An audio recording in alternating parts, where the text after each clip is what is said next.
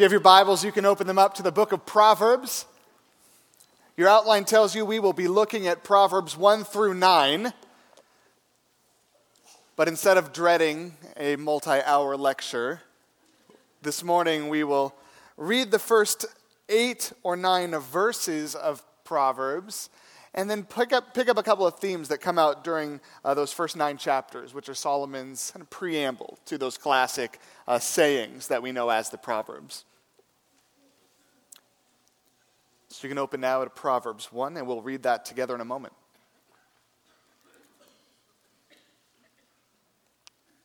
The only critique I have on that first action hero video is it seemed like that dad was eating biscotti for breakfast. I don't think that happens.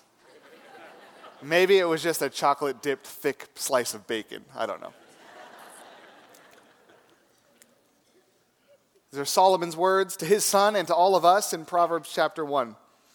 The Proverbs of Solomon, son of David, king of Israel, for gaining wisdom and instruction, for understanding words of insight, for receiving instruction in prudent behavior, doing what is right and just and fair, for giving prudence to those who are simple, knowledge and discretion to the young. Let the wise listen and add to their learning, and let the discerning get guidance, for understanding proverbs and parables, the sayings and riddles of the wise. The fear of the Lord is the beginning of knowledge, but fools despise wisdom and instruction. Listen, my son, to your father's instructions, and do not forsake your mother's teaching. They are a garland to grace your head and a chain to adorn your neck. Let's pray as we dive in together.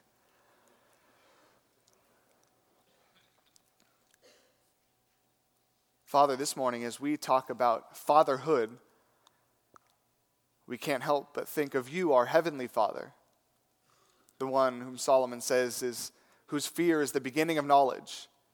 You are the Father of us all. Those who know you, we submit to you in your fatherly advice and your wisdom. We think of your Son who came and showed us what you were like, the image of the invisible God. We pray that we would walk in a manner that's worthy of our Father, our Heavenly Father today. For those in this room who don't have fathers that they look up to, either have a father who's been out of the picture or one who's passed away or one whose example is not necessarily one we should follow, we pray that you would give them insight as they look to you as their Heavenly Father. Pray for those whose fathers are with you that they would remember those things that were great about their earthly fathers, where they emulated you in their lives, and that they would walk in a way that gives honor to you by honoring their fathers who are no longer with us. And we pray for those of us who grew up with dads that we do look up to and whose footsteps we want to walk in, that you would teach us to be men and to be dads who do that for our own children, that we would live lives that our kids would desire to emulate. And even when our kids don't desire it, that maybe they would, that you would teach us that balance of how to train up our children in the way that they should go, and yet recognize that their hearts are cultivated by you. And we pray that you would open the ears and the eyes and the hearts of our kids as we teach them up and train them up in the instruction of the Lord. We pray that you would teach us this morning as your children as well. We pray these things in Jesus' name. Amen. Well, yesterday was Father's Day observed in the Strange household. And for those of you who are new, that's my last name. That's not like the description of my household. It's both. I guess that's both. And yesterday was a great reminder to me that I think I'm turning into my parents. I think there comes a time with all of us where we start to realize that that's happening. You know, for most of our time growing up, we kind of push back and we think our parents are terrible or dorky or weird or eccentric. And I remember growing up and thinking my parents were boring. They went to bed at like 9 o'clock. They didn't go out with their friends. They drank coffee all the time. They looked so tired. And now as I have children and I desire to do all of those things, I look tired all the time. I realize that I did that to them. That was my fault. My parents probably were cool people before I came along. And the cycle continues. There are some phrases that my parents, especially my mom, used to say that I always thought were silly and weird, and I vowed I would never say those things. But yesterday I found myself saying all of them. I came downstairs in the morning, and I wanted to get up before my kids did, you know, and have some time of quiet and peace, alone. And I'm trying to read my Bible and eat my biscotti. And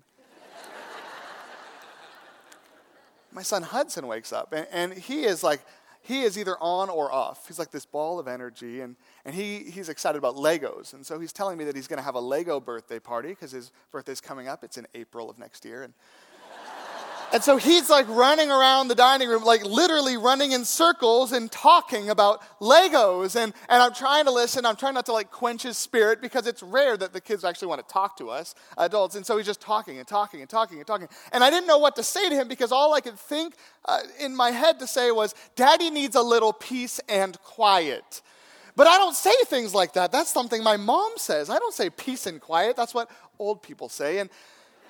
But I found myself wanting nothing more than a little peace and a little quiet in that moment, and I didn't get it. And so I went into the kitchen, and I started making dinner at 7 a.m. because I told Jessica that all I wanted to do for Father's Day was nothing. I wanted to do nothing, and I wanted to turn on the barbecue and smoke pig meat. That's all I wanted to do. And so the men are like, yeah. The women are like, what a weirdo. I don't think we should go to this church anymore. And so I went into the kitchen. I started making this marinade and this dry rub. And my son Carter comes in, and he lays down on the hardwood floor, of course, with his pillow that he brought from upstairs. And so his head's on his pillow, and he's laying on his back, and he starts using his feet kind of like a motor, and he's jetting around the kitchen like this little motorboat on the ground. And I didn't know what to say to him to make him stop because the only phrase I could think in my mind was, Carter, you're underfoot.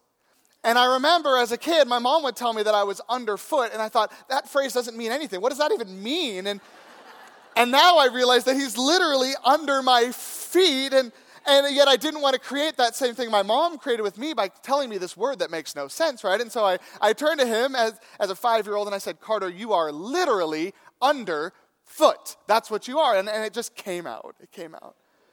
As the day continued like that, there was a phrase that I did not say because I knew it would make me sound like a parent. And I don't even know where it came from. But I caught myself almost saying to Hudson, buddy, you're on thin ice right now.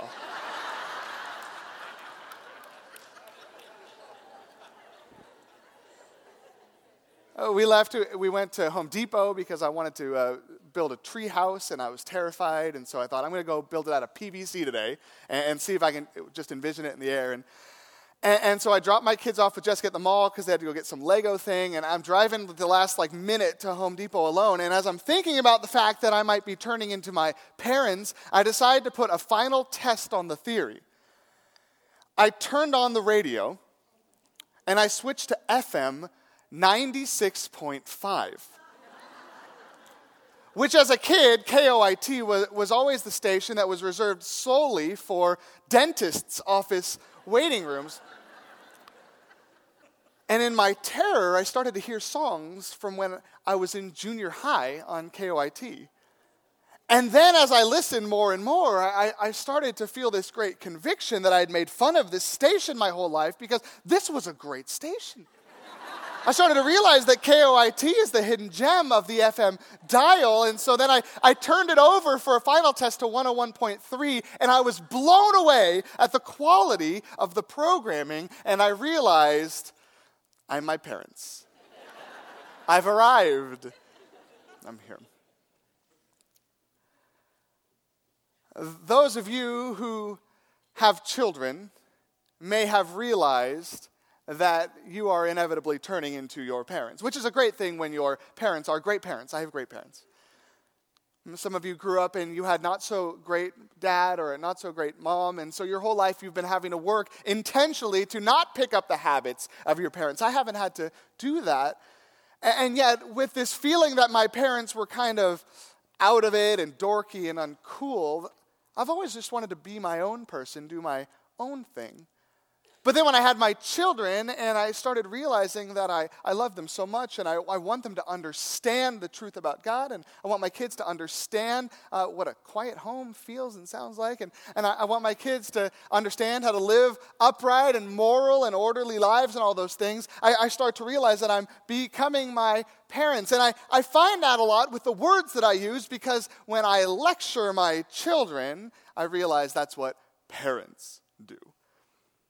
If you read the book of Proverbs, the first 9 chapters especially, it maybe if you're a kid, you'll read that and think, oh, it's a lecture from Solomon. And if I told my kids, hey, I've got a great idea, I'm a wise dad, and I'm going to write you a 31-chapter book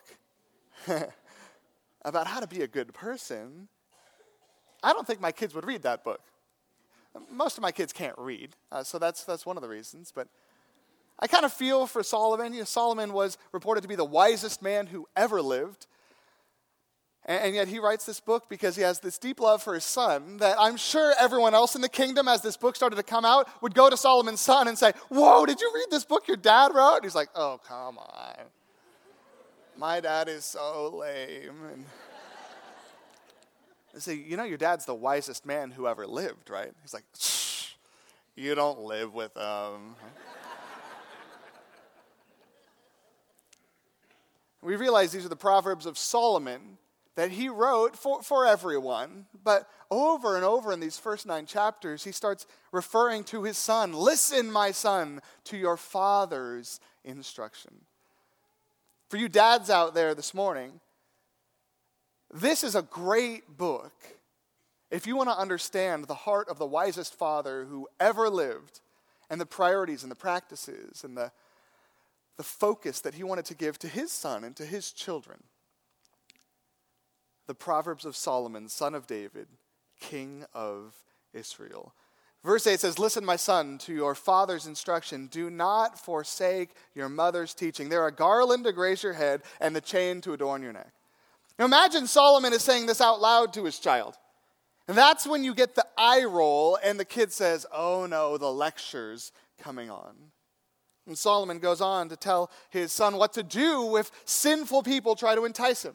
He says, son, if men come up to you or other boys come up to you and they want to go do something bad, don't go with them. If they want to go and throw rocks at cars in the ancient times, chariots or something, don't go with them. If they say, hey, let's go rob a liquor store, don't go with them.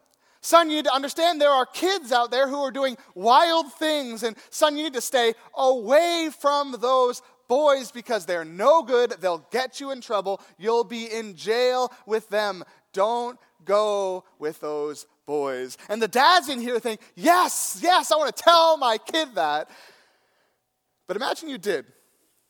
Sat down your 12-year-old son and said, hey, I want to give you a lecture about boys out there, because I know in your school there's boys who are getting into trouble. There are boys who are going to juvenile hall. There are boys who are doing bad things, and you need to know that you shouldn't go with those boys. What would your son say to you? Oh, thanks, Dad. Like, let me go get my notebook and take some notes. Probably roll his eyes. Dad, come on. I don't do stuff like that. The kids in my school aren't that crazy. Come on, get with it, Dad. And yet the reason you're lecturing your kid is because you're seeing some things in his young life that you're nervous about. These lectures don't come out of a vacuum. You see your kid and you see that they're starting to make some choices that maybe you used to make when you were a kid. And you think, I don't want my kid to go down the path that I went down, so I need to tell him about it. And yet when he looks at you with that blank stare, like, why are you talking to me about this? This is so irrelevant. You're thinking, this can't be more relevant. Did you see that thing that was going on at Bayfair a couple weeks ago? See that on the news? It's this great, great's the bad word, terrible like social networking thing where kids will jump on Facebook and they'll set up a location. Say, hey, we're all going to meet over at Bayfair on Friday at 7 p.m. And so kids will see what's going on. They'll jump on BART from all over the bay. They'll roll into Bayfair, 7 p.m. They'll meet up, and then they'll just start wreaking havoc.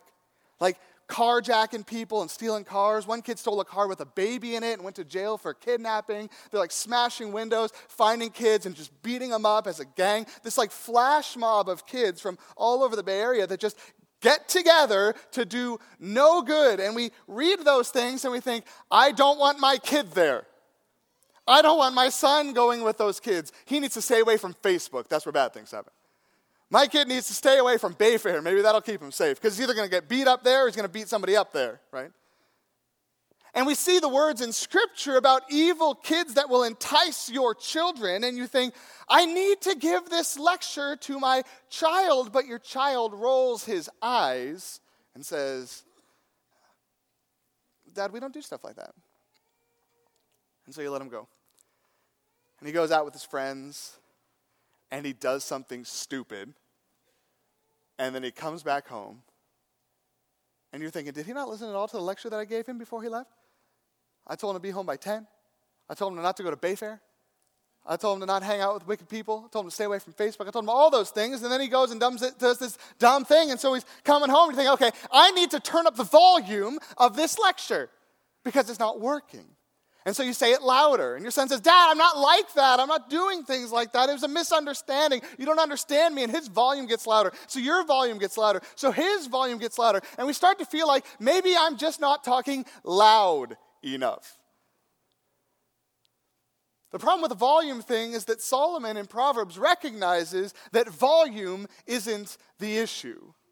When he speaks of wisdom, he says in verse 20, out in the open, wisdom cries aloud. She raises her voice in the public square. On the top of the wall, she cries out. At the city gate, she makes her speech. How long will you who are simple love your simple ways? How long will mockers delight in mockery and fools hate knowledge? Repent at my rebuke.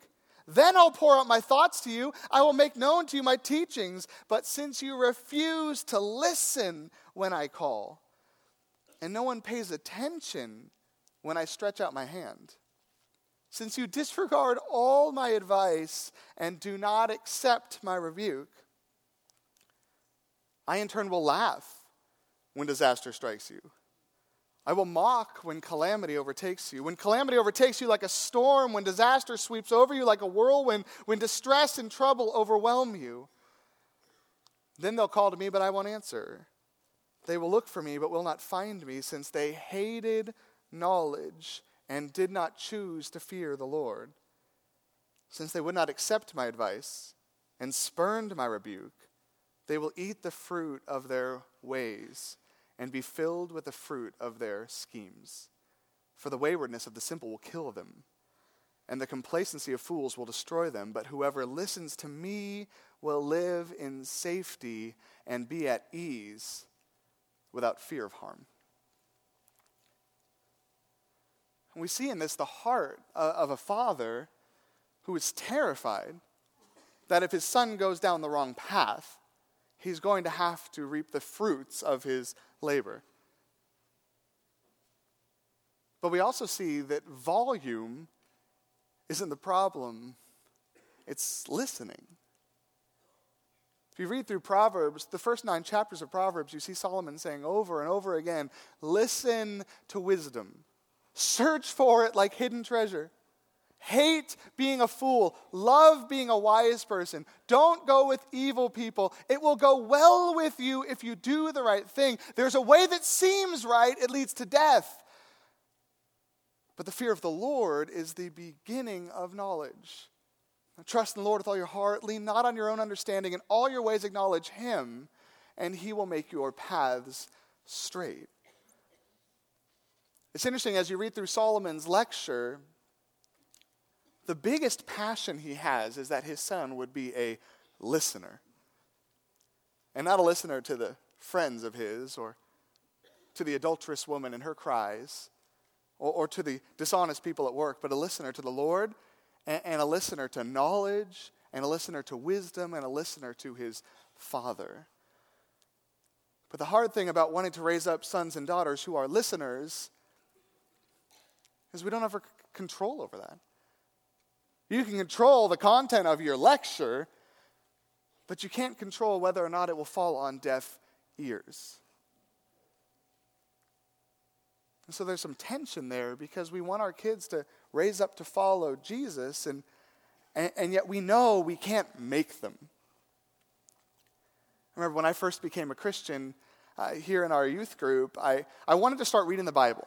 I knew that's what Christians do. And so the night that I received Christ, it was October 1st, I grabbed the Read the Bible in a Year plan off the shelf, and I checked the box that night, October 1st, Genesis 1, or whatever it was. And then the next day, Genesis 2. And then I forgot for a while. And I thought, oh man, it's been a couple days. So I pulled it out, and now it's like December. And I realized, where's the time gone? So I jumped back to October 3rd, check. And then I kind of forget for a couple days, and then I open the thing up again, and it's April, and I think, how have I forgotten for 4 months? And I spent the next year and a half just trying to remember to read the Bible, and I just couldn't do it. It didn't make any sense to me. And then one day I went out to college, and it was the first couple weeks of school, and I don't know what happened, but I woke up in the morning thinking, I want to read the Bible. And so I went over and I dusted it off and I opened it up and the bookmark fell out and realized I'd read it like 5 times my first year of following Christ. And so I opened it and I began to read. And as I was reading, it was making sense. And I was realizing that these are words that bring life. This is very helpful to me.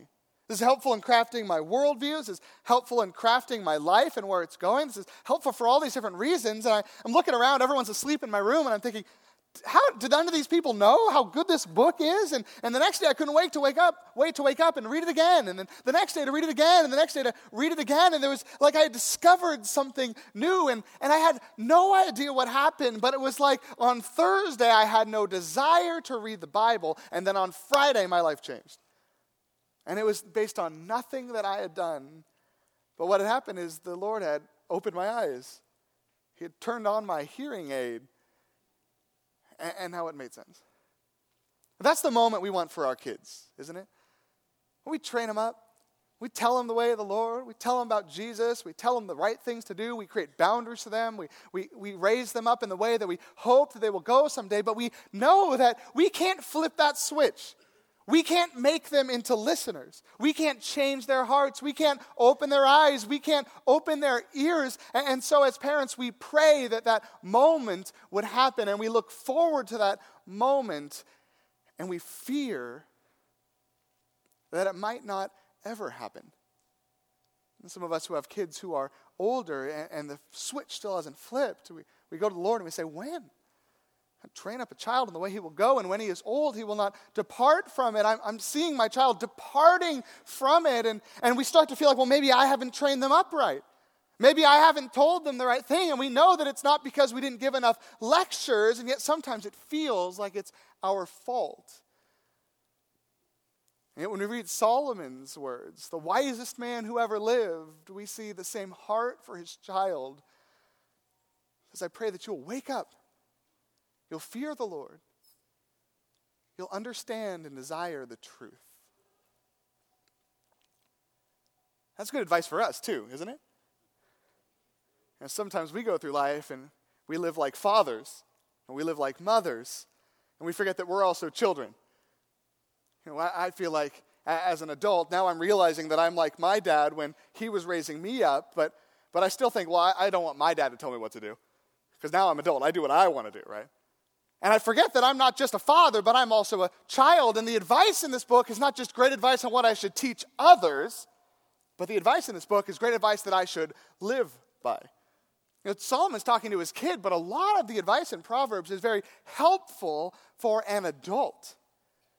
And he's telling his son things like, stay away from the home of the adulterous woman. Cling to the wife of your youth. I wonder if his son had a wife when Solomon was writing these words. He tells his son that he should be ethical in his business dealings. That if he finds himself in debt, he should work hard to get out of it right away.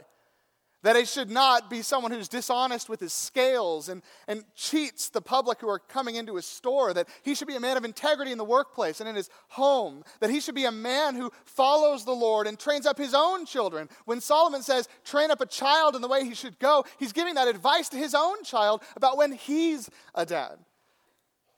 And Solomon is writing these words to his son, and yet they're so applicable to us as adults. I think there's a great power that comes when we realize that we are simultaneously parents and children. We're children of the Lord, and we're children of our own parents as we parent our kids.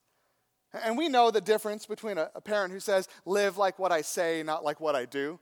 And we want to be those parents who live these things and teach these things, who show these things and say these things, that we're not just mouths that are lecturing, but we are people who are also surrendered to Christ and to his wisdom. It's interesting, the disciples, as they followed Jesus, and Jesus said, hey, I'm going to leave and prepare a place for you. The disciples said, well, Lord, how will we know where you are? We don't even know where you're going. What's the way to get there? And Jesus says, I am the way. I am the truth. I am the life. No one gets to the Father except through me. And Jesus answers the question that's brought up in Proverbs over and over again, where Solomon says, there's a way that seems right to a man, but in the end, that way leads to death. And we read that, we think, okay, what is the way that leads to life? And Jesus says, I am the way that leads to life. So Proverbs is created not just to make us people who live moral lives and upright lives and integrous lives, but Proverbs is written so that we might be people who find Jesus and follow him. That's where integrity comes from, is we follow him, and we tell our kids, follow me as I follow Christ. And that's not foreign to Solomon. He starts it out by saying the fear of the Lord is the beginning of wisdom. So if we are to be people who live the Proverbs, we should be people who start with a vibrant relationship with the Lord, and then we walk in his ways as we train up our children in the way they should go. Yet some of us are grieved by that proverb. Train them up in the way that they should go, and when they are old, they will not depart therefrom, because our children are growing, and when they seem to be departing. They're not following the Lord. They're making poor choices, or they're doing their own thing, or they're saying, I have faith, Mom, and I have faith, Dad, just not like yours. But we realize that they just don't get it. Their eyes aren't open, their ears aren't listening still, and they're getting older and they're wayward. You know, people have come back to that proverb and said, you know, it's a proverb, it's a principle, not a promise. And yet that doesn't make us feel any better, because we want our kids to walk with the Lord. And when people say, no, this isn't about just if you train up your kids to be a Christian, then they'll be a Christian. What this is if you can find out the way that your child should go and you cultivate them in that way, they'll go that way. And then you think, well, my child went the wrong way. Did I send them the wrong way? And for me, the most impactful thing about that proverb is, it says, when they are old, they will not depart therefrom. It doesn't say train up your child in the way they should go, and when they get to 5th grade, they won't depart therefrom. And train up your child in the way they should go, and when they hit the teenage years, they won't depart therefrom. Train up your child in the way they should go, and when they get married, they won't depart therefrom. Train up your child in the way they should go, and when they have kids, they won't depart therefrom. Train up your child in the way they should go, and when they have grandkids, they won't depart therefrom. It says, train up your child in the way they should go, and when they're old, they won't depart therefrom. How many of you are old? Oh, I thought nobody would raise their hand. Solomon creates in that this tension where we know that there's no perfect formula to raising godly kids, but the tension is that our game is not the short game, it's the long game. Some of us will never see our children walking in the right way because they are going to be transformed when they hear the stories about you at your funeral. And yet if we live our lives thinking, I need to see my child transformed, you might be very disappointed because some of your children will not depart therefrom until they are old. And we know that the preferential route is that we train up our kids and they walk in those ways their whole life and never depart. But Solomon allows that tension that we're playing the long game. We're raising our kids now. We're instilling wisdom in them now as they're 5 or 15 or 25 or 35, and it changes in every stage of life. But our goal is not that they would get it right now, although we would love it. Our goal is that someday God will open their eyes, he'll open their hearts, and it will make sense. Howard Hendricks talked about teaching in the classroom with kids. It says that teaching is assembling a time bomb in the classroom for detonation at a later date.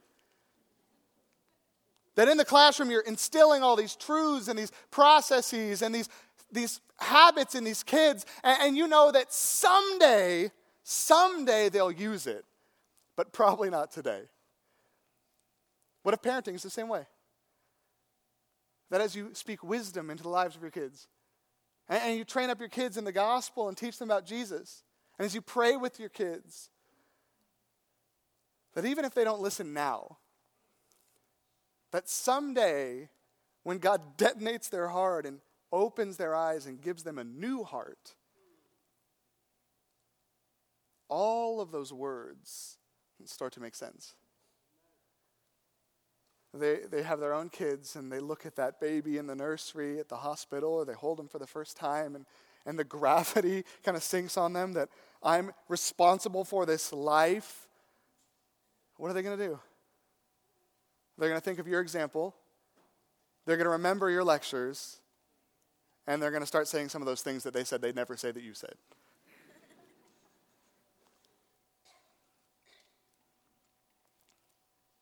There was a king in the Old Testament named Rehoboam. And when he first came to power, he had advice from the wise elders in the town. And they said, Rehoboam, what you need to do is when you step out on the platform for the first time and engage your subjects, you need to be gracious with them. Show them some mercy. Show them that you're a king that they can trust with their lives. And Rehoboam says, okay, before I do that, let me get some advice from my buddies. And so he brings his buddies out, and he said, okay, here's what these old guys said. Should I do it? And his buddies like, no way. They're going to think you're soft.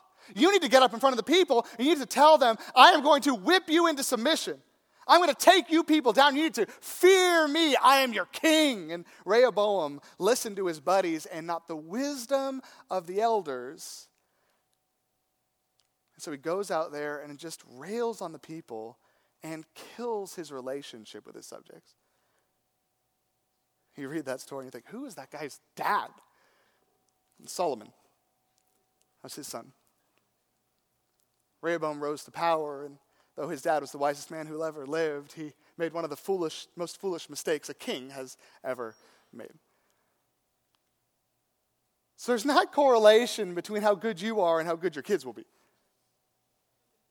But unfortunately, sometimes there's correlation between the way you are and the way that your kids will be. You know, Solomon was a wise man, but he had some bad practices as well. He had like 100 wives. It's too many. 99 too many. He talks in the book of Ecclesiastes about how when he received this wisdom from the Lord, what he did with it is he ran after everything he can think of to make his life meaningful. He ran after drunkenness and parties. He ran after building a kingdom for himself. He ran after riches. He ran after power. He ran after fame, and eventually realized all of that is meaningless. And so Solomon went through a journey of his own before he came back and found the Lord and found wisdom as he started writing this literature and understanding the fear of the Lord. We're all on our own journey. And yet one of the beautiful things that we see about Solomon is in that first verse of his book of Proverbs, the Proverbs of Solomon, son of David, king of Israel. And Solomon was the wisest man, the wisest dad who ever lived. But he saw himself as a son. Solomon, son of David. As Solomon grew in his age, he started to develop the heart of his father David, who was a man after God's own heart. And David, who has problems of his own. It's a different sermon. See this beautiful messiness that exists, where none of us are perfect dads. None of us are perfect moms. None of us are perfect anybody. And yet as we start to understand about who Jesus is and the way the Bible calls us to live, and we live that way, and we start to train up our kids that way, that even though their journey might look like ours or not look like ours, we could take rest in knowing that the results are not up to us. They're up to the Lord. And that if we went on a path that was hard and eventually found the right place, that sometimes our kids have to too. And sometimes our kids, when we never had to go through the bad path, they go through the bad path too. Because at the end of the day, we all kind of start to become like our parents. And if that's true, we can trust in the fact that someday maybe our kids will become like us. And the faith that we hold will someday be the faith that they hold, even though they might have to walk through some rocky roads to get there. Let's pray this morning. Let's pray for our kids. And let's pray for ourselves as we close.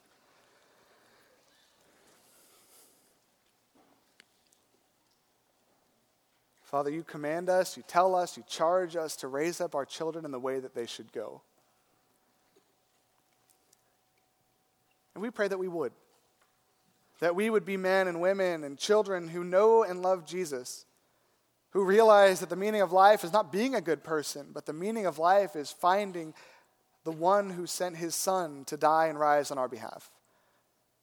We thank you for those of us who know him, that we do, that you opened our eyes, and we know that it was nothing that we did, nothing anyone made us do, but you opened our eyes and we saw you and we got it for the first time, whether we were 3 or 93. We pray that we would rest in that as we raise up our children. We would raise them up to be children who follow the Lord and realize that the same type of experience we had when our eyes were opened is what they need. And that we would know that we can't fabricate that, but we pray for that. We pray that you would open the hearts and the eyes and the minds of our children to see you. And we don't care if they turn out like us. We care that they know you, and we would love to see them walking in your ways, because we know, like Solomon says in these first 9 chapters and throughout this book, that when we walk in your ways, we thrive on this planet. You've developed life the way that it should be lived, and we know that our kids will find freedom when they find you. We pray that they would. For those in this room who have not found you yet, we pray that you would open their eyes. That even in this moment, as they're thinking about their role as parents, or maybe their role as children in the homes of their parents, and they're starting to be convicted that they don't know you, we pray that they would turn to you. They would come to you as their dad and ask for forgiveness for the way they live their lives, and that they would find it. That as they hear about Jesus, who died on the cross and rose from the grave, that you would open their eyes to cling to him and follow him to find life. Lord, we know there's a way that seems right to us, and you tell us it leads to death. We pray that we would be men and women and kids who follow Jesus on the road that leads to life. Give us wisdom as we parent our kids. As we live with integrity in this world, give us the power to do that. Lead us not into temptation, but deliver us from the evil one. And let us be parents who model and who lecture in line with the truths of your scripture and the reality of your son in his death and resurrection. We pray these things in his name.